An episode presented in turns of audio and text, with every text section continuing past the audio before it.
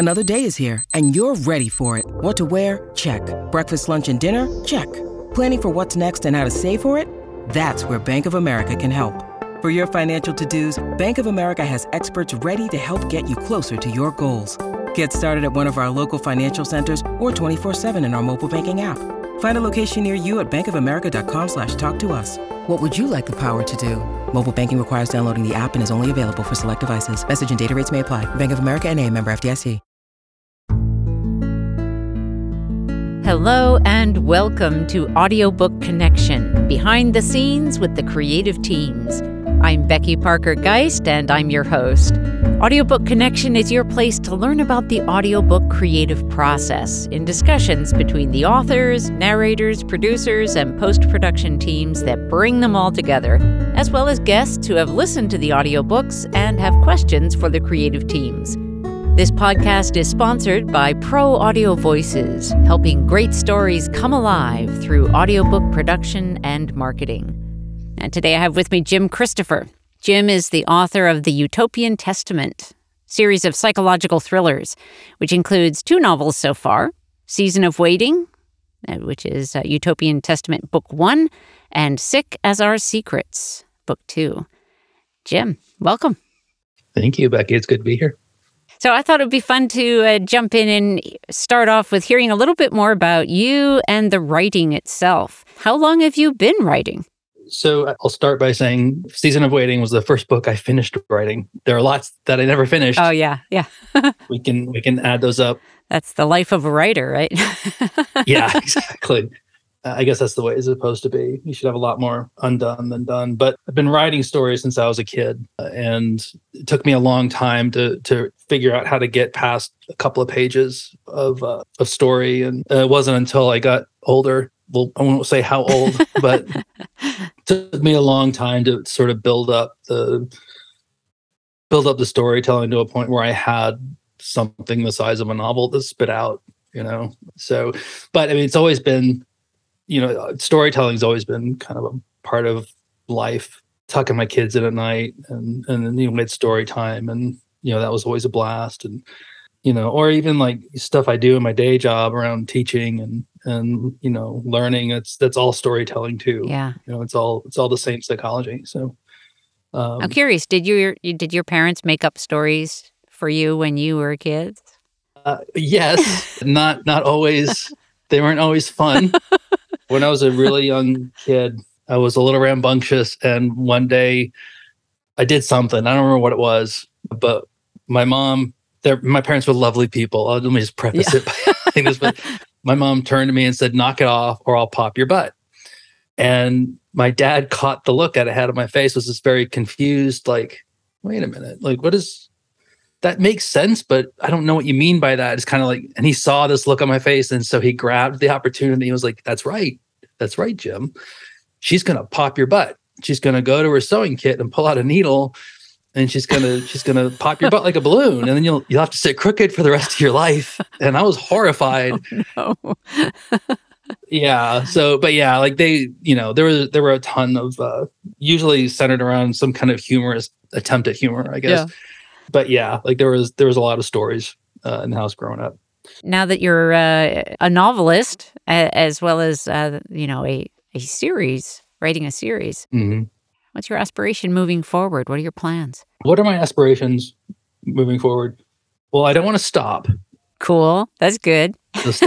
Step one so I, you know to be perfectly blunt i you know i took the binoculars out earlier and i looked ahead and i'm way closer to retirement than i am to starting a career. So at this point i really just want i want something that will ease me into retirement not from a financial perspective but more of like a i guess this is what i'm doing now. Uh-huh. it's definitely like now that i've kind of caught the snap of how to get books done I, I wish I had started earlier like I wish I had known that 20, 30 years ago. And so, yeah, so I do I have this almost like panic inside me of like lost time. Like there's a lot of stuff I want to get done, but, but yeah, so I really just want ease in retirement. Income would be great, but you know, if it's, if I have to eat out of cans or whatever, I'll, I'll do that too. But, you know, this is, this is really just, uh, looking to make a pile of books that's going to outlast me. You know, I think is the way I'm looking at it now. well, you must so, enjoy it, or or you wouldn't yes. have that uh, that feeling. Absolutely, yeah, that's great. Absolutely. So, is there? Do you have any sense of like where the stories come from for you?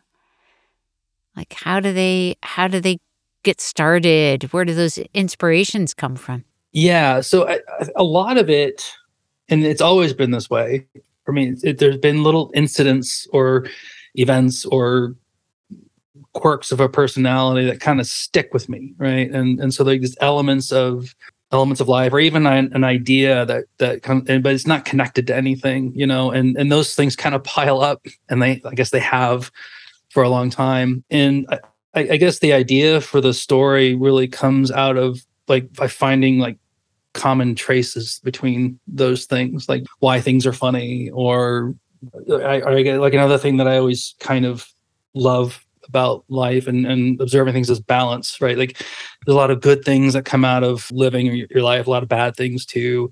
And everything's like that. You know, any any situation you find yourself in, you can find the good or the bad. And, you know, I just I've always enjoyed kind of pulling apart those those kind of perspectives and figuring out why someone would view it one way or the other.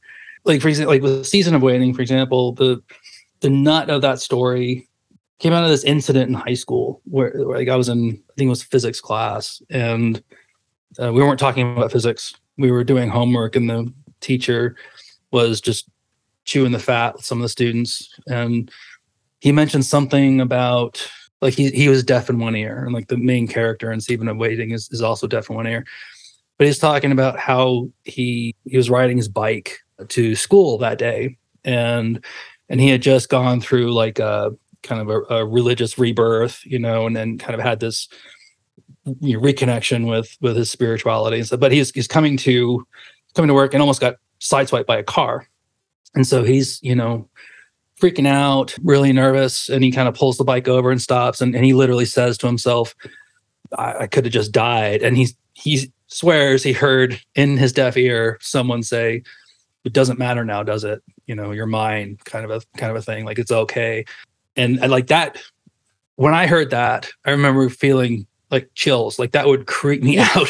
like if I was deaf in my ear my whole life, and all of a sudden the voice shows up on me like something's wrong, you yeah. know but a lot of other folks sitting around the table were like enraptured with this idea of of hearing the voice and and you know what does it mean for me and so like that kind of thing sticks with me like why do i think that that is terrifying and someone else would find it extremely comforting you know and that's you know you pull that apart and you get a story there's conflict in there there's yeah you know. you've kind of conjured in my mind this i this picture of you in this sort of like closet or, or room of collection where you gather these little experiences and, and characters and then you you you go in there and start looking at yeah. how they how they fit together is that is that like your experience yeah.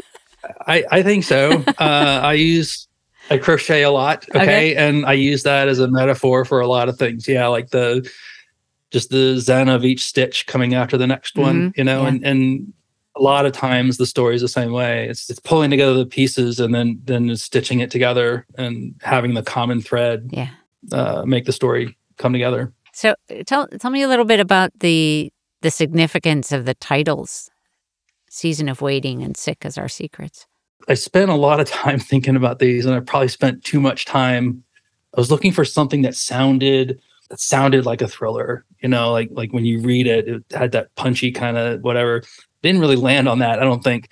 But what I did find was like I was I was looking for something for season of waiting. For I was looking for something that sort of captured this notion of you know folks who like the main character who's kind of waiting for his purpose to be revealed, right? And, I, and I've heard this, this kind of expression before. There's a lot of you know you know folks who are like they feel like God has a plan for them and they're just sort of waiting for the plan to show up you know and then i ended up i found that there is actually a phrase for that um, and that that you know folks who are in sort of the spiritual self-help realm like to call that a season of waiting when you have you know like you, you know you have a purpose but you're just sort of holding tight until you know the universe or god or whoever you believe in shows it to you you know and, and you can take action which i've always again you know a lot of people find comfort in that i i just find that quite disturbing like that you know like I Yeah.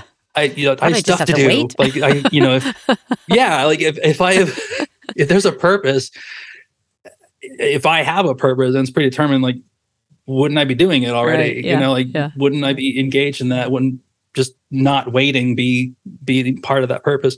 So that's where the, the name came from is kind of like this almost like tongue-in-cheek very you know the main character can find himself in this in this very stressful and you know time of his life and he's looking back on on what he's built and his estranged children and he doesn't like it and and all of a sudden he gets this chance to like have this huge purpose you know but it, it kind of comes at this huge cost that he doesn't understand yet.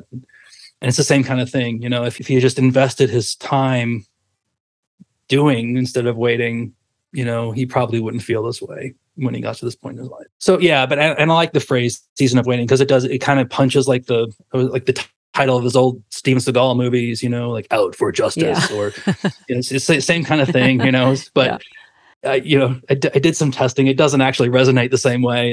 It, it actually people find it a little bit flowery so but it's sticking. Like it's i'm Mhm, not changing yeah. it. Second book uh sick as our secrets they uh so that's um uh it's an expression at least i've where i've heard of it is from addiction and rehabilitation treatment. So it's a phrase i can't remember who said it should have looked that up and i can't remember the entire context but but the idea is that that we are only as sick as the secrets that we keep. And so there's this idea that honesty is a very good policy and that um uh, you know like the and, and again like the book kind of grows off of this whole motif of like you know there's secrets you keep from yourself even and and those are the worst ones you know if you can't be honest with yourself about you know who you are or, or what you want yeah so that's where this comes Yeah. from It's really interesting to me that this that you've referenced a few times this this thing about how you look at how many people are reacting to a thing and you have a very different reaction and I find that really cool thing because it's so much about perspective. Like what is and which is uh again I, I I'm like get really excited about thinking about like well Yeah. if we just shift our perspective a little bit then the whole world changes, you know. yeah big Yeah. time So yeah yeah big time and it's literally the foundation of empathy in my my opinion is being able to kind of reframe reframe a situation from another person's point of view right. and uh yeah i like i actually i quite enjoy doing that trying to understand why you know Yeah. uh why someone reacts the way they do Yeah, that's very much an actor thing, you know. So uh is we, it we actors do that a lot.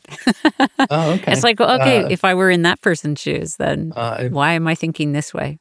I guess that makes a lot of sense Yeah. you know uh i i guess i don't know why it would be any different so my, my wife has a uh a theater background as well uh, and she's she moved into technology a long time ago but she still carries that with her and uh she's she's said similar things Yeah. so i think a lot it's taught her a lot of empathy Cool.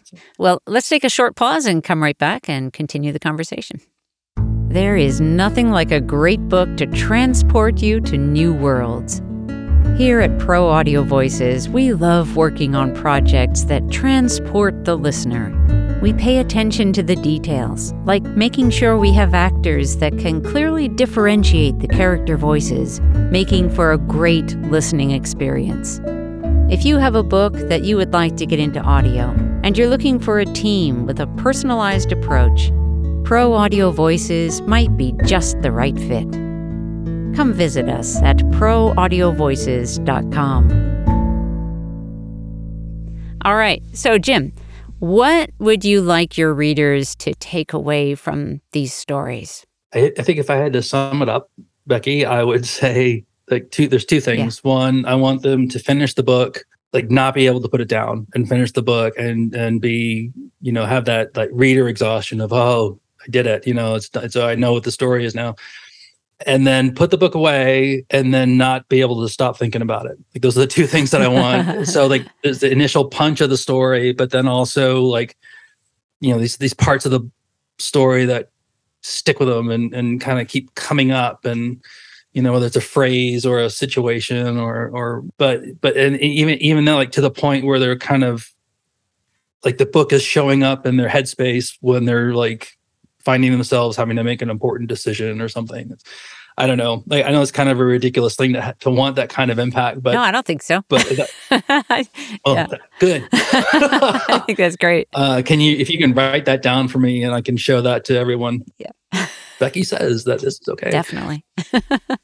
yeah, thank you. But I mean, because I that's how I've always experienced good stories, right? The the good ones are the ones that like the ones I remember are the ones that that do that for me. And it's it's not always the same thing. You know, it's not a character that stands out. It it might be a phrase in the in the book that as soon as I read it, it's it's stuck. It's yeah. it. It's not coming out. You know, it's it's sunk into my head. And that's that's what I'm shooting for. You know, a really good story, but also that second layer of stickiness. Yeah. Let's talk a little bit about the audiobook specifically mm-hmm. and and the production of these audiobooks. So you chose Scott Allen to be your narrator. Yes. Tell me a little bit more about why you chose Scott. But I guess like to put some context around for the listener right now. I guess like the process was y'all made it so dirt simple. Like I kind of told you what I wanted, you know, in, in a voice, and you delivered like a handful of folks to choose from. Which, which sidebar, that's like a huge dear diary moment for someone like me. Like, I wrote a chapter, and now it's being read by someone who's like pouring their heart and soul into making it sound amazing, you know. And and so yeah, it was just a was a real dear diary moment. So yeah, I, I, gave him a listen, and it I mentioned my wife and her theater background. I I forced her to sit down and listen to it too. She's not a fiction person, but but she did it for me because she loves me. Yeah. And you know, she, her theater background was really helpful in in, in landing on Scott because I was kind of like, well, I like the Gary Sinise part of this guy's voice, and I like this, you know. And she's like, listen to Scott again, and and he was already in like the top two, and, and I, was, I was listening, and and then you know she's like, do you do you hear it? I'm like, do I hear what? like I hear Scott. She's like, no, like he's connecting with the scene, and it took, took me a couple of tries to kind of process what she was saying, but now that we've kind of gone through the whole rigmarole and and I'm I'm hearing what Scott's produced, what's what he's produced, I know exactly what my wife was saying. So it's just amazing. Like someone like Scott who can, you know, that takes this book that's coming from different points of view. You know, every every chapter kind of moves around into a different person's head without dialogue, without a character voice, just the way he's talking through the prose, you can tell who it is. Right. And and that is amazing to me. Like I I would not know where to start doing that, how to develop that skill. And and it was like and like that kind of magic was everywhere in in what Scott was was producing. And you know, everything from the like the way that he you know, the, like the, the different cadences that he would use to kind of pace, you know, his way through a narrative is exactly the way it sounds in my head, you know, and so that was a really good marriage there. Yeah, and then you know, once I met him, which was hilarious. That was a hilarious, not hilarious, haha, I guess, but very coincidental. Like we both have day jobs and we we work for competitors. Oh, that's so funny. Didn't know. yeah. So, uh, which I which I just think that's hilarious. But you know, once I once I met him, and and you know, he was just really he's down to earth, and he did. He connected with the story. He knew, you know, he was invested in it, and you know, so it was just a it was a and again, like as an independent author, it, that's just huge. Yeah. You know, you talk about a story sticking, like that's that's what I mean. So yeah, yeah, but that's great. So, w- what would you say like, what about the audiobook production process stands out to you the most, or in addition to the the casting, perhaps? I mean, there's, I'm having trouble choosing. Like, if you're wondering why I'm pausing, it's because I'm having trouble choosing. But uh, I mean, like I remember getting. Okay, here's here here it is. So, like when you write a novel, or at least when I do, when, I, when I'm writing these novels, there's there's a layer of control that I have, or what goes on the page, right? And then you know you're knowingly giving up some of that control when you hand it off to to an author. It's why we have auditions and we, you know, try to feel comfortable with each other. But I wrote the story. Okay, I wrote this story. I know it word for word. I've edited it so many times. It got to the point, like doing the the proofs of of Scott's reading, I had to stop listening for proofs so I could hear the story and like get to the next part. And I wrote it. Like, yeah. like how like I know it's going to happen. Yeah. Like I wrote this story, and yet I I can't not get engaged with with the storytelling that Scott's putting you know putting behind everything. Is and that was like that pleased me to no end, right? Because that that tells me like Scott's doing a great job. The story is really good. Like I've heard it, I wrote it, and I still want to know what happens. Right? Yeah. You know? Yeah. Oh, that's uh, so cool. you know, so that was that was a real yeah that was a real humdinger. Uh, I had to laugh at myself for that one, but uh, but honestly, I think there like there are certain passages in the book that were super important to me. Like not not in any you know like I want them read a certain way or anything. I I trusted Scott with all of that, but just like his delivery, he knew exactly what a, like just and you just get those chills or that creep up your spine, you know, and and it's it's all just right there. And so it's almost like you're experiencing the story like as the reader would, mm-hmm. you know? And it's sort of like you you lose that a little bit when you're when you're an author. You kind of you know all the secrets that are in there. You know, you know where all you can shine the light in all the corners, but the reader can't, yeah. you know, without your help. But but Scott kind of brought some of that magic back. That's so cool. Uh, yeah. You know, it makes me think of you know are the the oral storytelling traditions that we have are are built on the the telling and retelling and retelling and retelling of the same story you know and yet it'll modify a little bit here and there but the stories are powerful you know and i think that's that's a little bit of what we get a taste of here in the, the experience of having your story that you know well being told yeah by a good story, great storyteller. So that's cool. Yeah. Yeah. Yeah. Well, how can our listeners learn more about you and about your stories? What's the what's your website or the best place for them to stay engaged with what's happening in in your writing world? Well, yes, I would say go, go to my website, which is jimwritesbooks.com. And that's where I'm posting updates. And, and there's links to all the other ways that I keep people up to date in there too. So there's a mailing list you can subscribe to and get free stuff. Right. And Facebook groups and Twitter and whatever. But that's probably the easiest way. Yeah.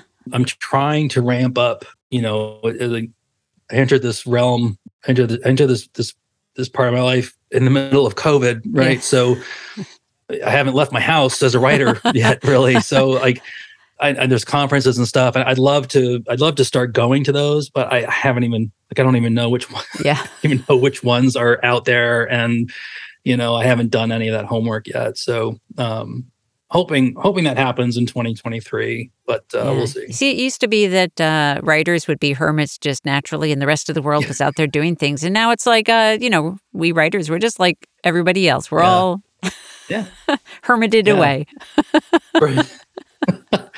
uh, yeah. Well, it, uh, it's going to make for some boring stories out of me if I, if I can't get out of my yeah, house. Yeah, we're all hoping to get out. Watching people. Yeah, yeah, yeah, exactly. Great. Great. Well, Jim, I want to thank you so much for spending this time with me. This is again Jim Christopher, author of the Utopian Testament series, two books so far Season of Waiting, Book One, and Sick as Our Secrets. Jim, thanks so much. Thank you, Becky. Thanks for joining us for Audiobook Connection Behind the Scenes with the Creative Teams. Please take a moment to subscribe at audiobookconnection.com. The podcast is sponsored by Pro Audio Voices, helping great stories come alive through audiobook production and marketing. Learn more at proaudiovoices.com. Again, thanks for being with us, and please join us next week.